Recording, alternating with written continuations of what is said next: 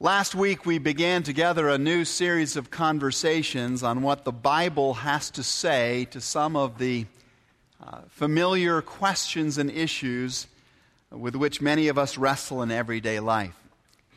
I made the case last week that when it comes to providing helpful apps, there is no device quite like this one.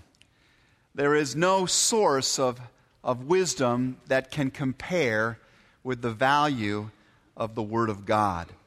In one of his letters to his young protege, Timothy, the Apostle Paul makes this point in these terms All Scripture is inspired by God, Tim, he says, and is useful for teaching, for reproof, for correction, and for training in righteousness, so that everyone who belongs to God may be proficient, equipped, for every good work. I want to invite you to think with me this morning about the meaning of this particular text as it bears also upon what we'll be doing at the table this morning and what we'll be doing when we leave this place and go out into the world in days ahead. I want to lift up, if I may, three important ideas I think worth considering in this passage of Scripture, and they can be summarized in terms of three words. And the first word is inspired. All Scripture, Paul says, is inspired by God. Not just the passages in the Bible that are about Jesus, not just those sections of the Scriptures that we find it easy to agree with or to follow personally. From cover to cover, in a whole variety of literary forms, through a wide variety of voices and viewports, in passages that are very easy to understand, and in passages that we will not fully unravel until we stand on the other side of death's door. In all of these places, in all of the scriptures themselves, God is breathing, Paul tells us. God is performing life to life resuscitation upon the world. That's literally what uh, inspiration means. It comes from the uh, term spiro, Latin word spiro, meaning breath, as in spirit. The Bible is God seeking to breathe his life into us. That is to say, that what we read in the Bible comes from a source that is infinitely more reliable and authoritative and ultimately helpful than anything we might read in Oprah's book club or the Wall Street Journal or our favorite blog, as valuable as those uh, resources may be. When you flick through the pages of this particular device, this book, you're gaining access to the unparalleled intelligence of the magni- most magnificent mind in all of the universe. And to give you just a clue to, to, to the genius and the singularity of this mind as expressed in this word, think about this. Though the Bible was compiled across millennia, it was pulled together from many different sources across a vast period of time. It was done so by people who never knew each other. They never knew the other people to whom the particular passages of Scripture which they compiled would be put together. And though this diverse array of people all were part of the eventual accumulation of the Scripture, the Bible remains starkly unified in its themes, staggeringly accurate in its forthtelling and its foretelling of human events, and it remains stunningly relevant in every generation, to every culture, in every time. Some people have gone overboard trying to demonstrate the divine inspiration of this text. Ultimately, I believe only the witness of the Holy Spirit in Himself can, can convince you of the divine, unique authority and inspiration of this word. But there are clues the Bible gives us that it is a work that is like no other. And I want to just pull out one of them, one simple little factoid that I find a little fascinating in this respect. Do you know what the shortest chapter in the Bible is? Psalm 117. Psalm 117. How about the longest chapter in the Bible? Psalm 119. Very good. Now, can you guess which chapter is in the exact center of the Bible? Psalm 118. There are 594 chapters before Psalm 118. There are 594 chapters after Psalm 118. Add up those 594s and you get what? 1188. It's up there on the screen for you. Now, what verse is located at the exact center of the Bible? Psalm 118, verse 8. Wouldn't it be interesting if that particular verse had some special significance? Wouldn't it be interesting if it wasn't about begats or cubits or dietary laws, but actually had an application for human life that really mattered? Here's what Psalm 118 at verse 8 says It is better to take refuge in the Lord than to trust in man. Interesting how that worked out, isn't it?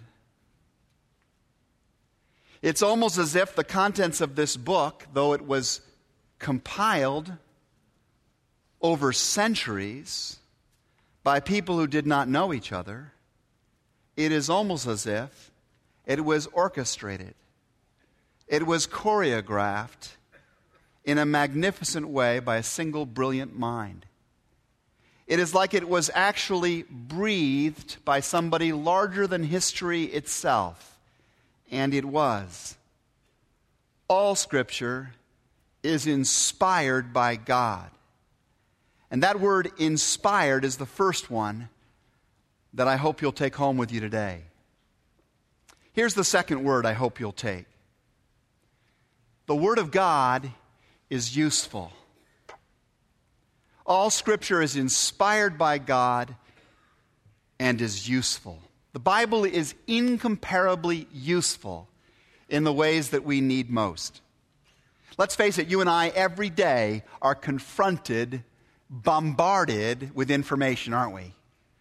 I mean, we're constantly being fed, like no generation in time in history, we're fed this constant stream of information, this barrage of inputs. It is admittedly nice to be kept abreast of the sports scores as regularly as we are. It is interesting to hear the latest report on Lindsay Lohan. Um, it is amazing to watch the latest YouTube curiosity. It may not really be news that the Congress is still struggling to work things out, but it does give us something to talk about around the water cooler or at the party someplace. But how useful is all this information that's being given to us? How truly useful in the sense of life changing is this massive flood of information coming our way.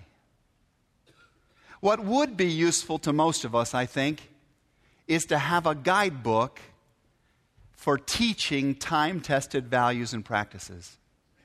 I think most of us would agree that if it, if it was possible to have hold of a, of a source book that gave us values and practices which had been tested over centuries and found to be true and effective in shaping life for the better, we'd be interested in it. We'd want to have a hold of that teaching resource for the sake of our instruction with our kids, with our coworkers, and ourselves. It would also be useful, I think, to have a voice of reproof or rebuke in our lives that was trustworthy, that was um, uh, accessible to us. Every one of us, and I, I th- well, maybe not you, but I know for me, I, I've got these besetting sins. I have these patterns in my life I cannot see on my own. And if it were not for somebody to come along and rebuke me or reprove me or shake me up and force me to face these things, I'd be stuck forever. It would be useful to me if there was a source of such reproof that did not have all of the emotional baggage that comes when my family members do these things to me. I would be able more calmly to consider the point of view of such a resource were it available. It would be useful to me.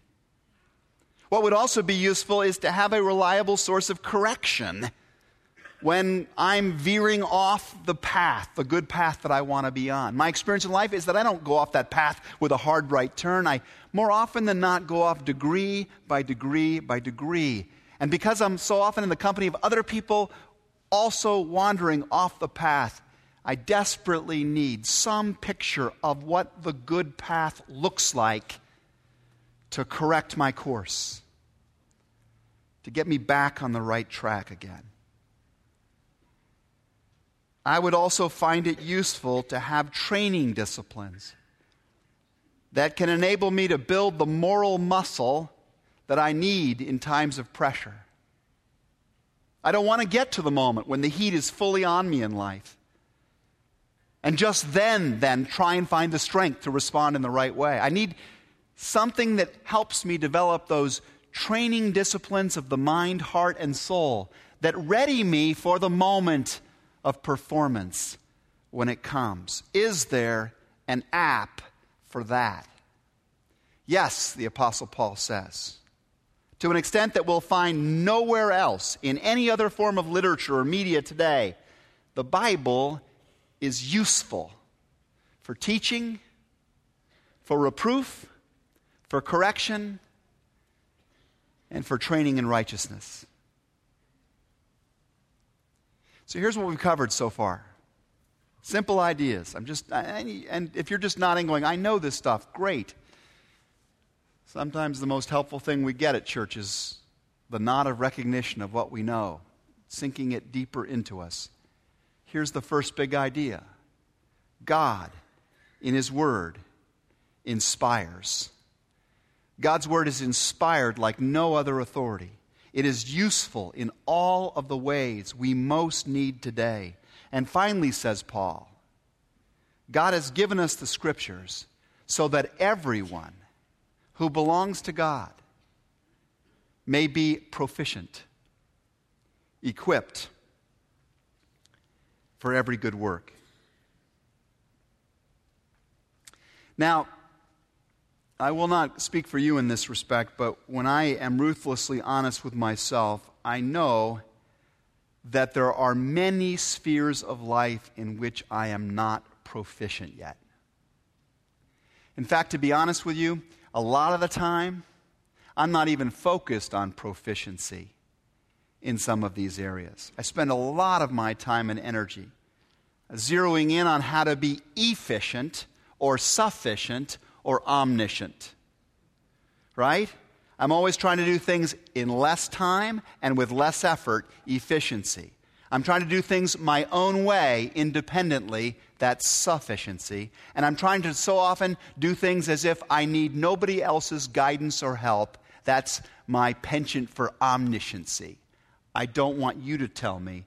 I want to show you that I know it all. I'm spending a lot of my time focused on efficiency, sufficiency, and omnisciency. And yet, there are these moments. There are moments when I get clearer about what would be useful, what might be inspired uh, as a way of life. And in those clearer moments, I realize that what I need more is proficiency at the things of my life. I want to become proficient at being a better spouse than I am. I want to become proficient at being a truly wonderful parent. I want to become unusually proficient in the way that I handle conflict or manage resources or encourage other people or shape this world. I want to get to the end of my life having become much more proficient at these things than I am today. The Bible is the key to building proficiency in so many of these spheres of life. It is God's heart, mind, soul, and strength offered to all of us for the purpose of equipping us for every good work, the scripture says. God wants to get us ready. He wants to give us the tools. He wants to give us the capacity to live life to the full, to help us become more proficient.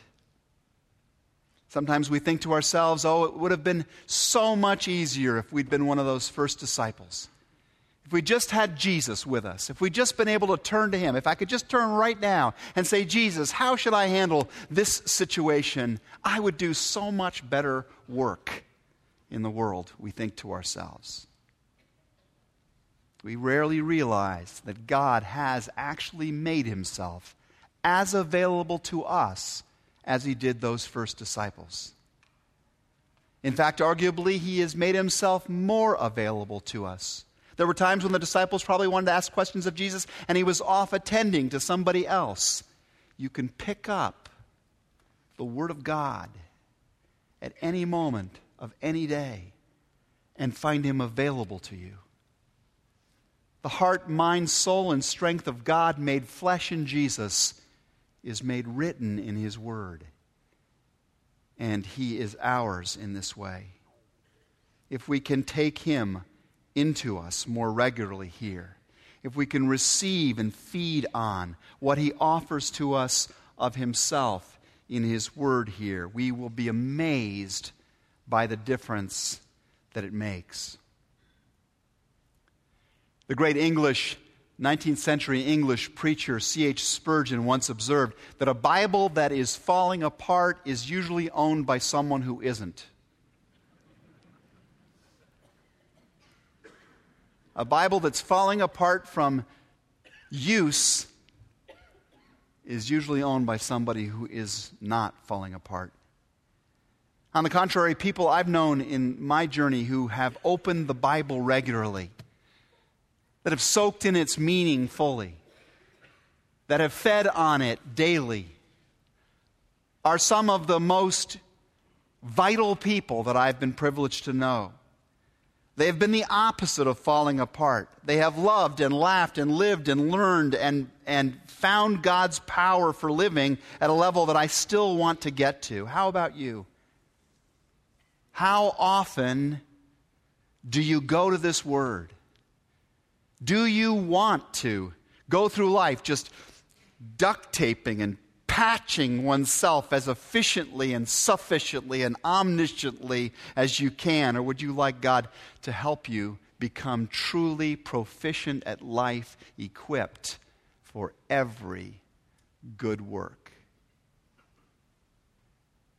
If your answer to that second question is yes, I want to be proficient, equipped, then I have a confession for you this morning.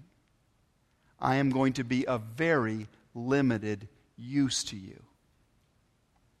Most preachers you meet will be of very limited use to you. You can come here most Sundays. You can stay awake through most sermons.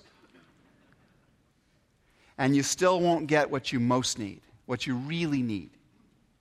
I am like the guy every other preacher is, like the person that brings the appetizers uh, out and circulates in the crowd. What you need, however, is the full cup, the loaded plate of God's Word. I can whet your appetite in the 30 minutes I take with you to, to, to, to go for the real banquet. I can, I can get your mouth watering for that. That's my goal usually most weeks. But if you truly want the inspiration and the usefulness and the proficiency equipping power of the Word of God, then you must learn to feed on it yourself between our times here. You just have to do it. There's been no generation of, of disciples that has been able to become truly vital without a daily, regular process of feeding upon the Word of God. I submit to you that the chief reason that individuals, churches, maybe even our whole nation today lacks the vision and strength needed to confront the problems and seize the opportunities of our time is because we have become biblical anorexics. We're Bible anorexics. We take a little bit of this stuff into us, a little bit of His Word, and then we spit it out before it's processed and digested and can do us good. We put far too much hope in professional Bible eaters. That's what I am. I'm a professional Bible eater. And these Bible eaters do the consuming for us, and they do the digesting for us, and they spit a little bit out to us, and we think that'll feed us, that'll keep us strong. And then we wonder why we don't feel better. We wonder why we don't perform like those first disciples did. But this is a problem we can definitely fix. There is an app for that. That's why I've put together for you today this little soul training resource you'll find in your worship bulletin. Uh, if you are listening to us online or you're watching one of our broadcasts or listening in, you can contact the church office. We would love to get you one of these. You can find it on our website as well by going to this particular message and looking for this study guide. It is entitled How to Study the Bible. What I have done here is put down on two sides of a sheet of paper everything I personally know about how to study the Scripture on your own. In other words, this is the methodology I personally use every week in my own attempt to try and figure out what God's Word is saying. I don't have anything better to give you than this. But I believe that if you try some of these methods, if you will apply it, don't just throw this away. Find it, we'll find billions of them in the trash, trash bins on the wet. Don't do that. Take it home, put it in your Bible, then make sure you open your Bible and use it and use this, this methodology. I think you are going to find that it makes a very significant difference over time. As we come to the table of the Lord, as we come to the table of the Word made flesh for our salvation, hear for yourself what God says to you. Listen. Listen to me, says God, and eat. Eat what is good. Why are you spending your money? He says elsewhere. Why are you spending your labor on what can't satisfy you? Eat what is good. Eat what is good, and your soul will delight in the richest of fare. Give ear and come to me, says the Lord. Hear me. Hear me, that your soul may live. Do you want inspiration for your daily life? Do you? Do you long for truth that is genuinely useful for that life? Do you? Do you find yourself eager to become proficient and equipped for every good work? Do you? Because if your answer is yes, there is an app for that. Amen.